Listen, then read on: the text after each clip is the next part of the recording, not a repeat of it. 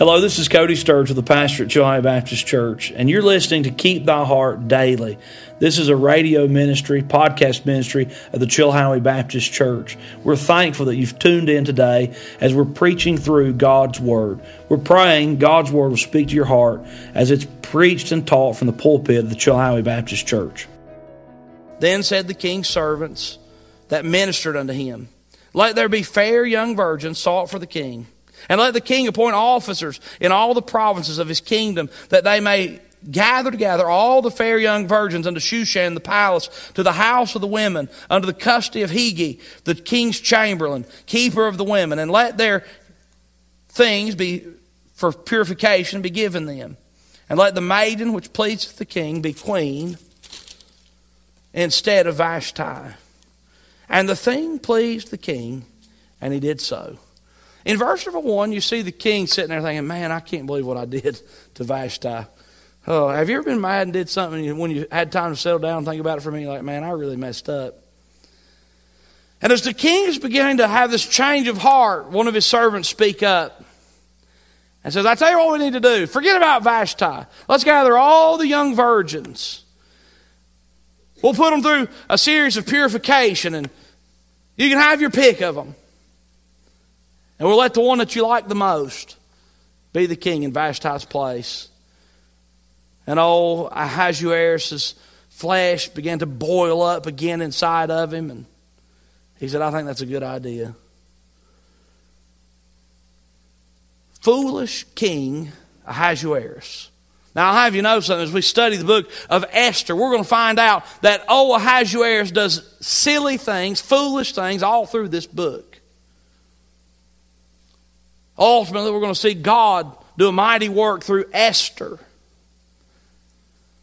The king of Ahasuerus, he was a foolish king.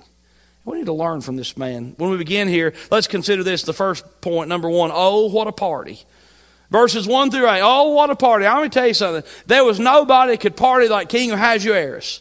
He'd gotten to a place with his power that for 180 days, six months of his life, he had a party every day. Every person, every prominent person, all of his kingdom, they were coming in and out, rolling in and out, and every day he is entertaining and he is wining and dining and living it up. Oh, what a party. As we entered, we're introduced to him in verses 1 and 2, we see all the kingdoms that he rules and all the people that he has rule over, and we see all the wealth that he has. But I want you to know something about Ahasuerus that we need to pay close attention to. He was a man of great power, and he ruled over many people and many kingdoms and many lands and much money and many things. But he could not control himself. He had no rule over himself. Folks, that is the sign of a person that's bankrupt. Now, it's a battle that we all face. I've heard men say the my worst enemy is the one I shave in the mornings. I quit that shaving stuff, but I understand the point. Poor King Ahasuerus. You know, it's easy to look at people sometimes that have things and means and power and look at on them with envy but I'll tell you, the richest people ever know are folks who can control their spirit with the power of God. The richest people you know are the ones that have are not ruled by their anger, but are ruled by the Spirit of God. The most wonderful people ever meet are the people who are happy even if they don't have the praise of men and things around them. The happiest and the strongest and the mightiest of people are the people who find their satisfaction in the Lord Jesus. Oh, hallelujah. Ahasuerus. Oh, what a party. He was a man of amazing power, but had no power over himself. Verses 3 through 9, we see in verse 3 in the third year of his reign, he made a feast unto all the princes and his servants, the power of Persia and Media, the nobles, the princes, and the provinces being before him. Verse 4, he showed the riches of his glorious kingdom. Why did he do this? The Bible says the purpose of all the partying was to show off. I don't know about you, but when I was a little boy, show offs were never very impressive. And as an adult, show offs still aren't very impressive. You see, if you have to flaunt yourself in order to get the praise of men, you probably don't have what you think you have. It's like somebody that's a leader. If somebody has to remind you that they're a leader, they're probably not much of a leader. If someone has to show you how much power they have, they probably don't have much power. Poor Ahasuerus, oh, what a party. It's party time. He showed his riches. He showed, he had to show people his honor and his excellence. Folks, he was a pitiful man because we're going to see the reality of this man unfold as we look at the book, this book of the Bible, and specifically this chapter, because he was a fool. He was motivated by his ego. He was ruled by his fleshly desires, and he didn't have the courage to make a wise decision on his own. Oh, what a party.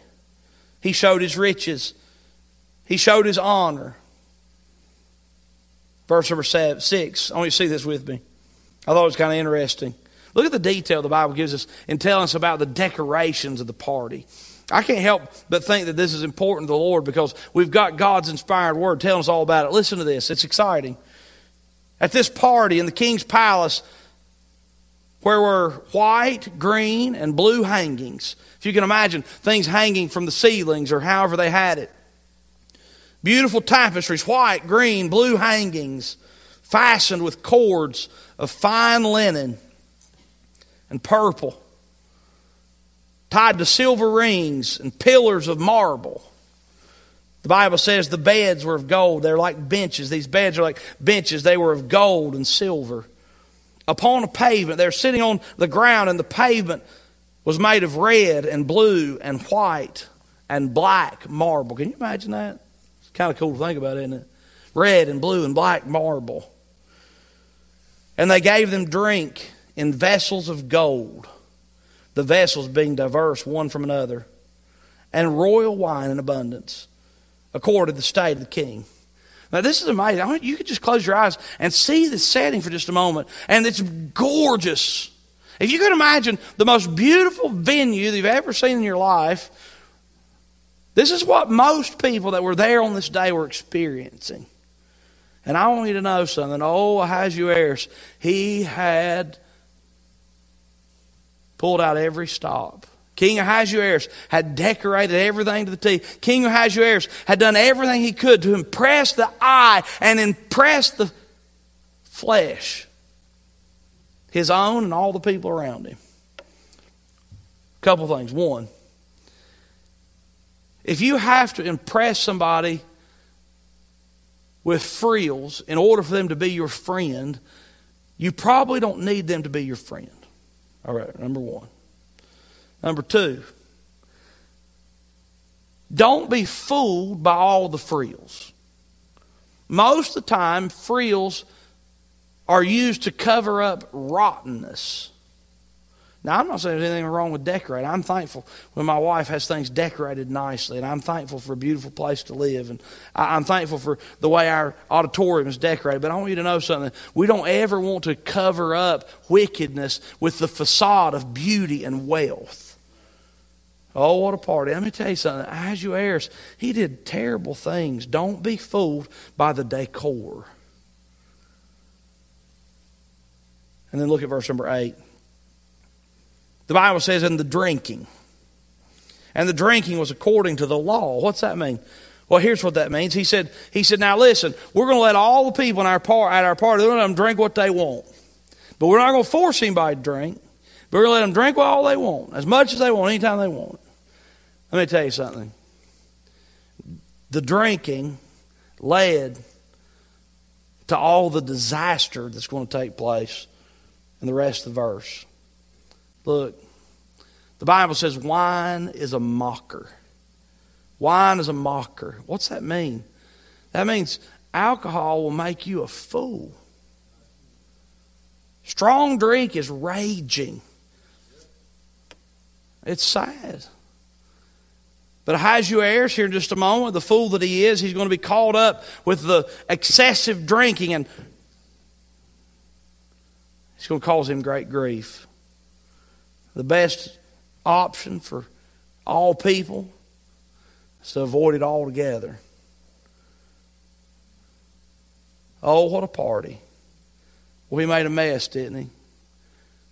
Number two, let's consider, consider the foolish request of a drunk. Now, the Bible says in verse number 9, when Vashti made, a, made a, the queen had made a feast for the women, and in verse 10, on the seventh uh, day, when the heart of the king was merry with wine, what did he do? He commanded these folks to bring in his wife Vashti, wearing the crown and showing the people her beauty. The foolish request of a drunk king. He says, Come on in, I want to show my wife off. What a shame. How pitiful. He makes a foolish decision. Merry with wine, the Bible says in verse number 10. It says, bring in Vashti, verse 11. And verse number 12, I want to praise and give praise to Vashti because guess what she did? In verse number 12, but the queen Vashti refused to come at the king's commandment by his chamberlains. Therefore was the king very wroth and his anger burned in him. As I've thought and meditated and considered this woman Vashti, I'm thankful for her spirit. Do you know what the penalty, even if you're the queen, could be for disobeying the king? Off with your head. But you know what I like about Vashti?